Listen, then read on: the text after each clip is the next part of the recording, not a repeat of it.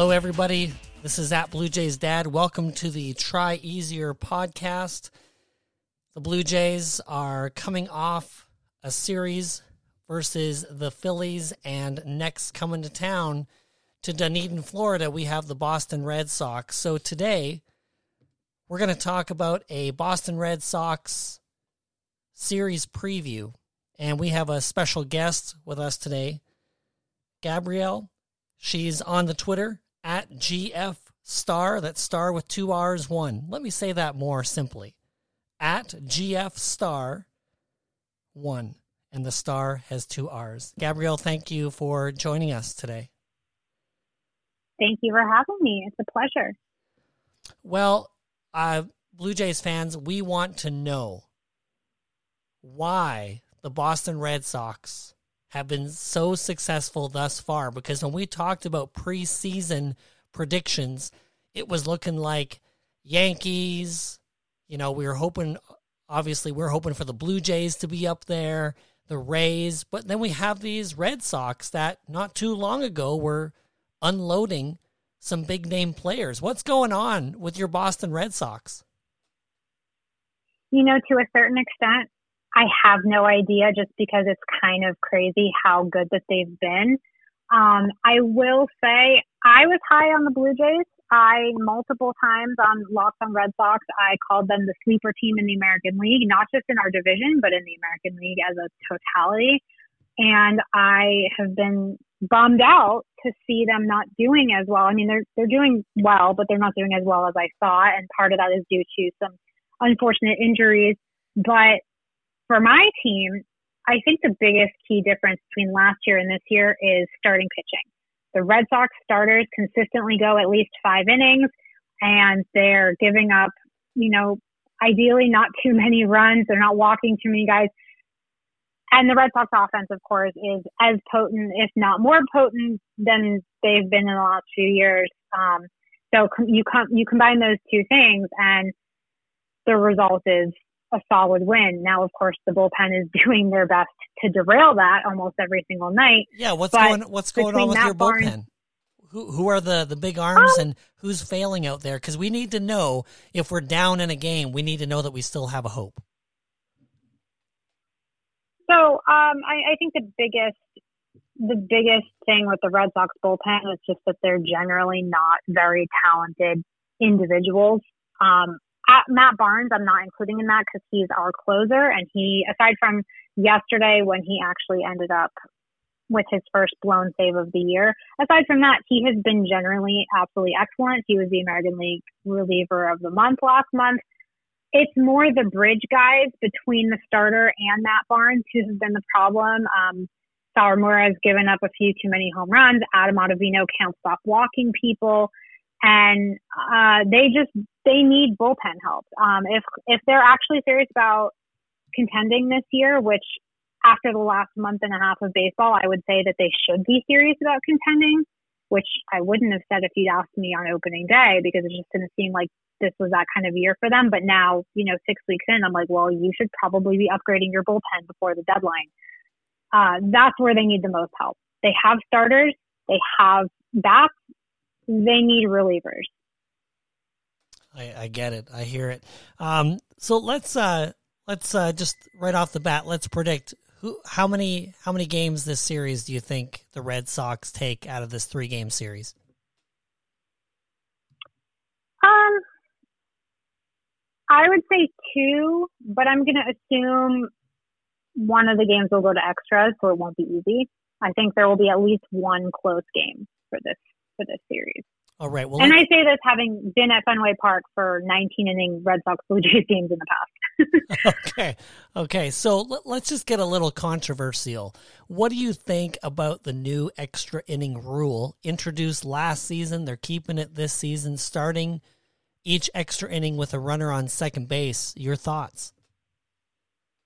Um, I think that it should be a rule that starts in like the 11th or 12th inning. I find it very annoying in the 10th inning. As somebody who is a fan of a team and covers a team that historically over the last few years has just had so many extra inning games, I I just I think it's yet another thing that kind of just dulls the shine of what baseball is supposed to be. You know, all of these rule changes are meant to speed up the game and do this, do that, the three batter minimum, um, you know, talking about moving back the mound. All of these rule changes that have been, been put into effect or are being, you know, tested out in like the Atlantic League, for example, it's just people who want to change baseball because they don't appreciate baseball. Because you know what? Somebody who isn't a baseball fan is not going to understand the difference that this, this runner on second rule makes. Somebody who isn't a baseball fan isn't going to care about a three batter minimum because they already don't understand baseball. They don't care about baseball to begin with. This isn't going to be the thing that makes them be like, you know what? I didn't like baseball yesterday, but all of a sudden I'm a baseball fan. Take all my money. Right. These aren't these aren't things that matter to them, but they they matter to people who already care about baseball. So all you're doing is upsetting your existing fan base. And you're not actually acquiring any new fans because if they didn't appreciate baseball to begin with, they're not going to see how this makes any difference. Right. I, will tell you what, you mentioned the three batter minimum. I don't like that one.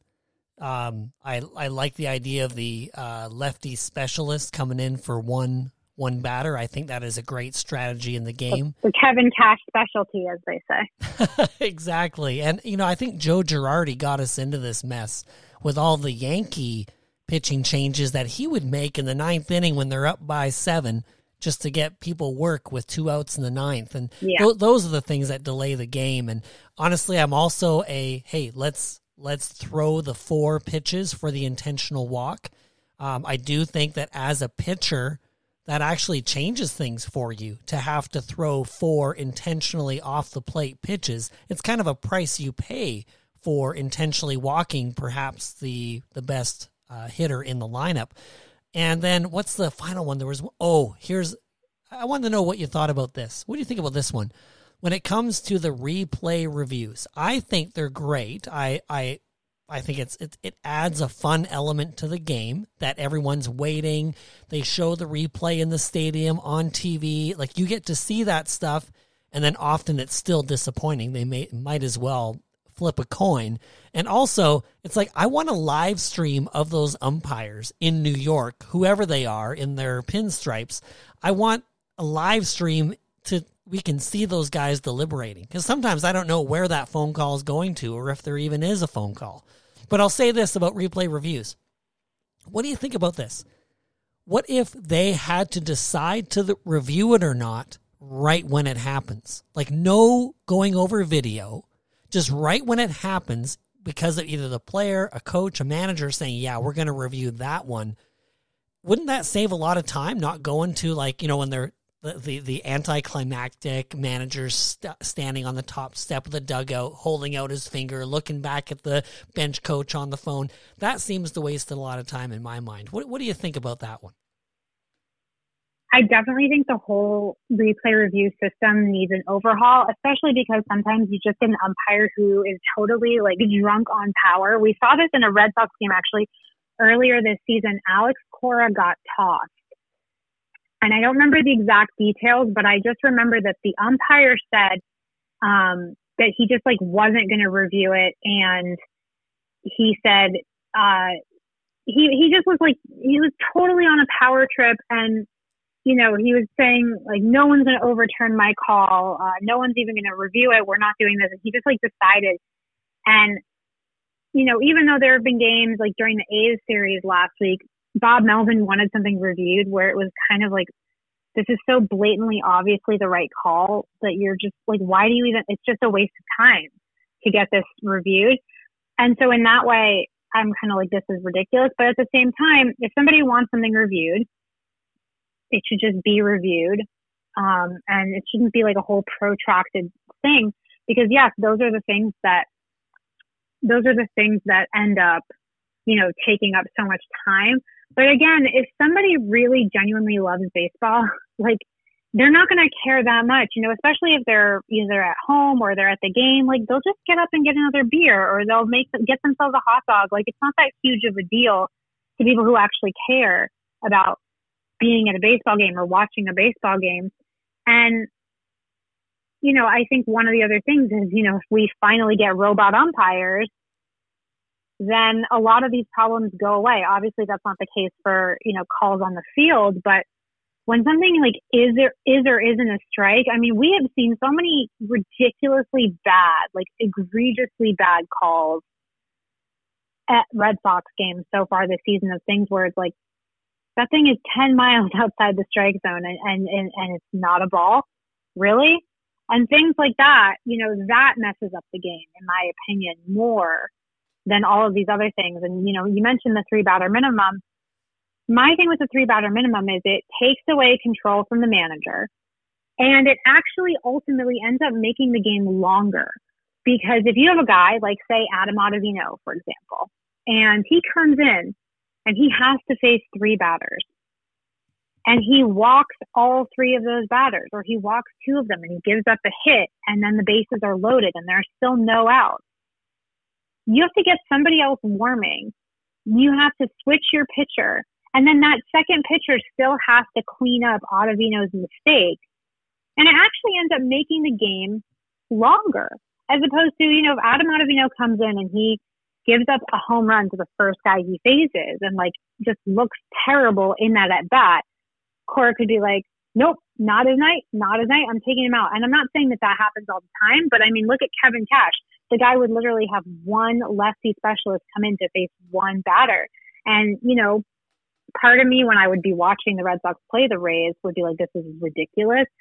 But it's also strategy. And it also keeps the authority in the manager's hands as opposed to this rule where it's like, if he wants to put in Ottavino, guess what?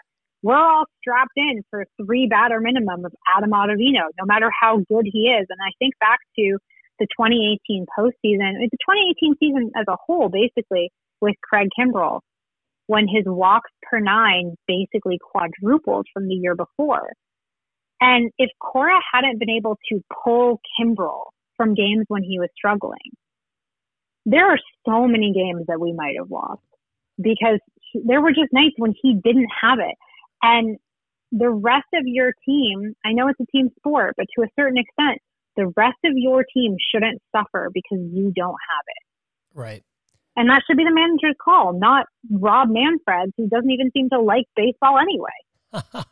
well, I'll tell you what, uh, a fond. I don't want to get into your Blue Jays memory quite yet. I want to save that to the end of the show.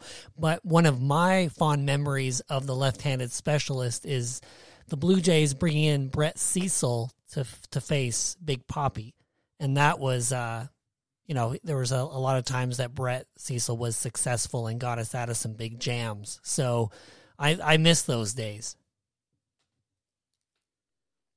Yeah, I just think, you know, we're taking away so much creativity from the game and we're replacing it with things that eliminate like fun and surprises. We're making baseball more predictable.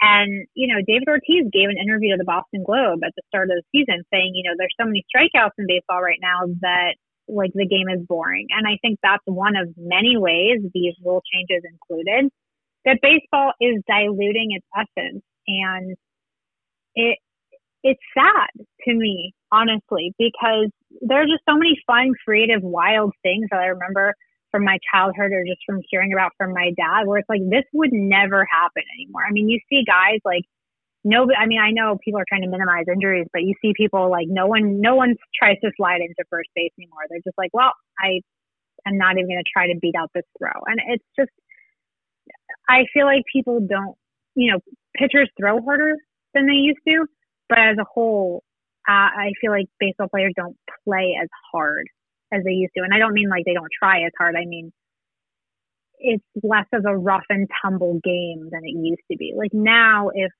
a player on the Red Sox has their uniform dirty, it's it's like a conversation in the booth during the game. Right. As opposed to, you know, when I was a kid, in like the 90s and early 2000s, everyone's dirty. You're sliding all over the place. You're tumbling around the field. You look like you've been rolling in a dust ball. Uh, and like now it's like, you know, most people's uniforms are pristine till the end of the game. right. And, you know, a, a big, you know, a big very change. coddled and careful. Right, and and a big change today too, I think, in, in the game is that you have um, more uh, muscular, built up muscle players that are doing really explosive actions on their own, not you know in in playing hard, but in in in making um, you know the uh, the hip shoulder separation movements, um, doing those types of things, and which is giving seems to be giving more injuries now. Where before you had guys like getting dirty, sliding in there. Um, I mean, I remember I, I'm 45 years old, and when I played in high school, you know, I played shortstop, second base, and we had to watch out for that runner coming in to take us out on a double play. Like it, it was a totally different thing. I and um, but now it's like now you have like these incredible um, muscular athletes that now are getting injured on their own without even touching anybody. Oh yeah, like you know Aaron Judge and Giancarlo Stanton. It's just I, I always say I'm like these guys on the Yankees need to do more yoga because everyone's trying to bulk up, but I mean I, I hate I like it's so nerdy to like and so Massachusetts to say like Tom Brady pliability, but foam rolling, yoga, stretching, like stop trying to like be Jose Canseco with the muscles and and start trying to be like you know flexible because all of that is just leading to more injury as opposed to I mean you look at people who are like 95 years old and they practice yoga still and they look like they're 65 because they're you know actually cherishing and taking care of their bodies and it's kind of crazy to me players are so terrified of getting injured but they won't do these kind of more holistic, like ancient, you know, things like practices like yoga that have been around for literally thousands of years. Like they've been around that long because they work. Right, right. Well, let's uh, change gears and go into another topic that um, we we were uh, chatting briefly about it before we started to record this episode. But you're you're involved uh, in minor league baseball, very passionate about minor league baseball. Tell us about uh, Locked On Red Sox and, and what you're doing with that. So, Locked On Red Sox is on the Locked On Podcast Network. We have local experts. I also do social media for their MLB shows. And um, basically, the whole premise of Locked On is, you know, your team every day. So, every weekday, you can listen to a podcast by a local expert that covers your favorite team. So if you're a Dallas Cowboys fan, if you're a Yankees fan, if you are a New York Knicks fan, I don't know why I'm choosing New York, New York uh, teams randomly. Um, but Locked On Blue Jays, hosted by my friend AJ Andrews. She's amazing. And, you know, so for the Red Sox, though, I think, you know, minor leagues don't get enough coverage. Minor league players and what they go through in order to live out their dreams, they don't get enough coverage. Um, Major League Baseball doesn't care enough about minor league baseball, which is crazy when you think about it because all minor leaguers, all major leaguers come from the minor leagues. Um, well, or other leagues, but you know, you don't just show up like, and you don't just come to Major League Baseball from nowhere. You come from somewhere else. But those places that they that they pull those players from are underserved, underpaid, underappreciated, um, and I have friends who were minor leaguers and not all of them made it to the major leagues. And I, I know firsthand from being their friend what they went through, you know, um, sharing a two bedroom apartment with eight guys and they were all on air mattresses just because they couldn't afford their own places. Only being able to afford to eat was at the ballpark. And a lot of times it was just peanut butter and jelly sandwiches. Like having to pay for the for the uniforms to be laundered, but you don't make enough money to live like buy your own bed and live in an apartment by yourself or just like have your own bedroom. Um, you know, not knowing not being paid during the off season and not being paid during spring training. These are all things that minor leaguers go through just because they have a dream of one day playing Major League Baseball. And Major League Baseball, meanwhile, will pay somebody 300 million, like a, a team will pay someone 300 million dollars, but during the pandemic, they didn't want to pay minor leaguers 400 dollars a day. You know, the Mets cut something like 37 minor leaguers in May of 2020 instead of just paying them And it literally would have amounted to less than a million dollars to just keep paying those players at a time when teams were not signing because there was no minor league like minor league season in 2020. And most places around the country were not hiring people because they were laying off people and unemployment levels were rising. And the Mets just like callously were like, we're cutting 37 minor leaguers, like basically stranding them with no place to go. And, you know, it's not like they're going to get huge unemployment checks because they're minor leaguers. I mean, they're they, like, it's based off, you know, how much money that you're making in your previous job. So if you're only making $400 a week, your unemployment's going to be pretty, pretty small. Right. Um, and so there were minor leaguers who literally got jobs working at supermarkets. Um, and it's just, you know, it's just all about, to me, like more human compassion, more understanding of what people go through, walking a mile in other people's shoes. And, you know, I remember in the 2019 postseason when the Twins and the Yankees played each other, and Randy Dobnak, I don't think I'm pronouncing his name right, but um, he's a pitcher on the Twins. He, when he was a minor leaguer, he drove like Uber or Lyft during his off time in order to make ends meet. Right. And during the postseason, Yankees fans were making fun of him for being the guy who drove a ride share um, to make money. And to me, that was just like the saddest and most cruel thing because this is a guy who, you know, you think about how hard athletes work. So it's not like he just has free time when he's not playing in a minor league game. It's like, no, you're, you're working out. You're going to, you're going to practice.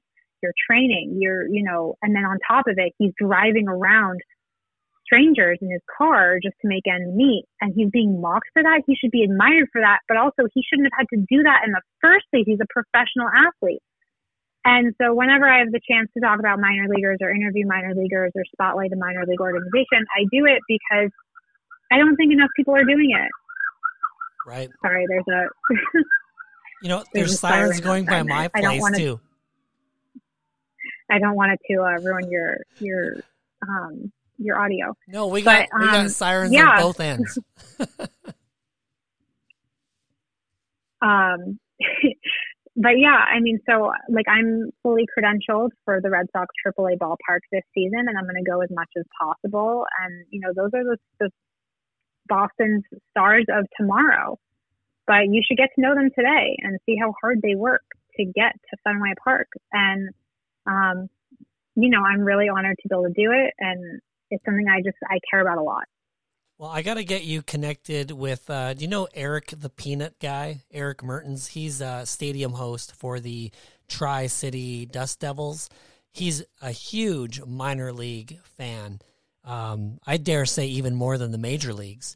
But uh, I'll I'll uh, get you connected with him over Twitter. I think uh, both of you would be would have fun uh, discussing these issues. I would love that. What What do you see? Um, uh, any changes happening so far in the game? What do you think will change in the near future when it comes to how Major League Baseball treats its minor league players?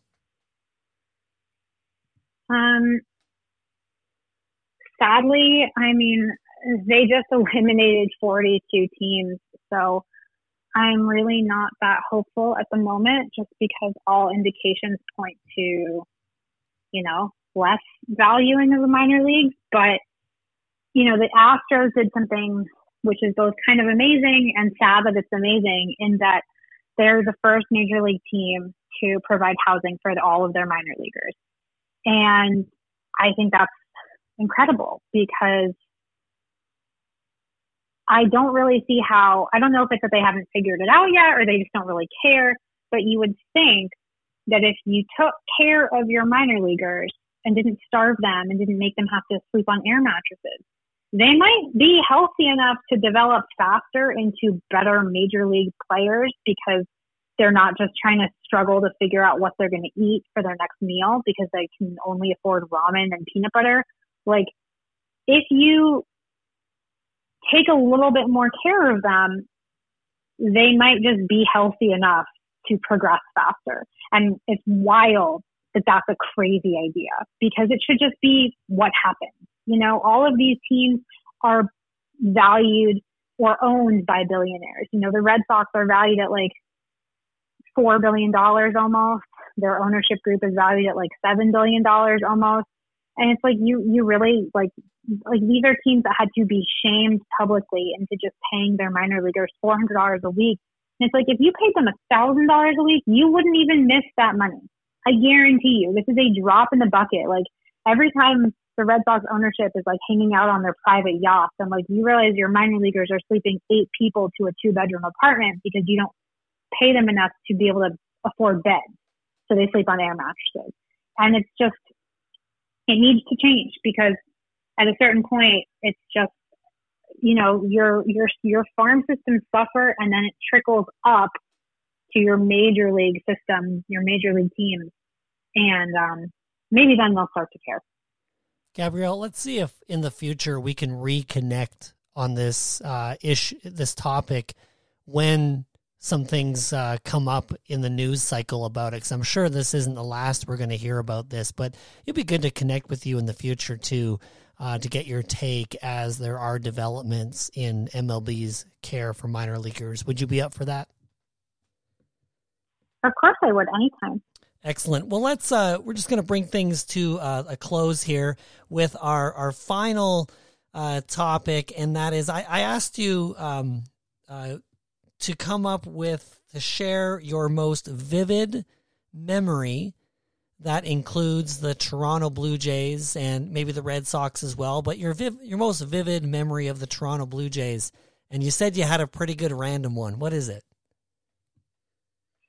So in 2017, there was a series at the beginning of September at Fenway Park. And I remember because I went to every game of this series, and it was the week that I moved to Los Angeles for two years. And basically, multiple games in that series, I believe, but I remember one specific one went into extra innings, and the game ended up going, I think, 19 innings. And this was a game in which Josh Donaldson got himself purposefully ejected from the game somewhere in the, you know, like 13th, 14th, 16th inning, whatever. Um, because after the game, he said, I was like, he said, he basically said he was tired, he was over it, he wanted to go to bed. And this game was so long that by the end of it, there were only probably about 200 people left in the ballpark. And um, it was about 1.30 in the morning and I was at the ballpark with a friend and because there were so few people in the ballpark, we all kind of gradually had just migrated down to sitting on the first baseline in just like a giant group, just kind of wondering if the game was ever going to end. And there's like this kind of fun camaraderie because you know that the only people who are there in the 19th inning of a September game against a team that's not going to the postseason are people who are just so obsessed with the Red Sox that they literally just don't leave games. And I'm one of those people. I've been at more extra inning games in my life than I can count. And so when the game was finally over and the Red Sox won, by that time we all kind of were like this little group of friends and we were all like hugging and cheering. And then a bunch of us walked over to one of the few places on what is now Jersey Street, formerly Yawkey Way, one of the sides of the ballpark and all grabbed slices from like one, the only vendor that was still open because none of us had eaten since, you know, before the seventh inning. And it was just one of those moments where you kind of felt that camaraderie of being a Red Sox fan. I thought the Donaldson thing was kind of funny and ridiculous. And, you know, it was 19 innings of just like two teams who, for whatever reason, like neither team could play to run to save their life. And the Red Sox used a guy who hadn't pitched since 2015 because they didn't have anybody else. And it was just one of those crazy Red Sox, you know, moments. And it happened to be a Blue Jays series. And then the last game that I went to before I moved to LA was the following night. And it was again against the Blue Jays. And um, I went with my parents and my sister and it poured for half the game. And we sat there on the first baseline and we got totally soaked. And because it was my last night um, in town, we stayed, my family, for all nine innings um, because I don't leave games early. But my parents, you know, if it's typically if it starts pouring, my parents are like, "We'll see you at home." But it was my last night, so we all sat together, completely soaked and chilled to the bone, watching the Red Sox play together, and that was also against the Blue Jays. So very special and fun week for me. That's fantastic. I um yeah, I'm right there with you. Any conditions sticking there to the end. There was one time I went to a game with my daughter at Target Field here in Minneapolis, uh, where the Blue Jays were, were playing the Twins. And we got there, I think when the gates opened an hour before game time, there was a rain delay at game time, and the game went extra innings. And we stayed the whole time. We were there for, I think, six hours. And that was when she was about, I think, 12 or 13 years old. And we felt like we didn't get enough baseball. See, I love stuff like that. I mean, I was at the 18 inning World Series games in 2018 in LA, and I was like, yeah, I don't remember what life was like before I got to the ballpark tonight, but I'm chill. Like, I could stay here for another 17, 18 innings. I was kind of hoping that it would be, you know, kind of like the longest game, I think, in the longest game in um, MLB slash minor league history was a 33 inning game actually of the Red Sox AAA team back when they were in Pawtucket. Now they're in Worcester, but it was a 33 inning game. There's a book that's written about it. And, um, funny enough, the bat boy from that series actually now works as the video coordinator for the Red Sox. Um, he's the one that, you know, helps JD Martinez with his swing, you know, by giving him his video footage of all his at bats. But uh, yeah, I I love extra inning games. I'm like, hey, it's free baseball. I'll take it. You know, the Red Sox have the day off, so I'm sitting here. I'm like, what am I going to do all night? That's exactly it. Well, I'm going to have to look up that game that you mentioned about Josh Donaldson getting uh, purposely ejected. I'm going to look that one up and see what I can uh, dig up. I think it was one. like September 5th, maybe. It was 2017, and it was the first week in September because I think I moved on the 7th. So I think it would be either the 5th um, I think it was the fifth. All right. Well, that that's uh, fascinating. Thank you. That that is a that's an awesome story, and thank you for sharing that with me today. And Gabrielle, thank you so much for being on my podcast and uh, sharing your passion for the game, knowledge about the Red Sox, um, your what do you call it? Petitioning, advocating for minor leaguers and minor league baseball. Thank you for joining me today thank you for having me. Um, anytime. It was it was a treat, and you know, I I will literally talk baseball till I am blue in the face. Um, so anytime. Blue Jays Dad podcast.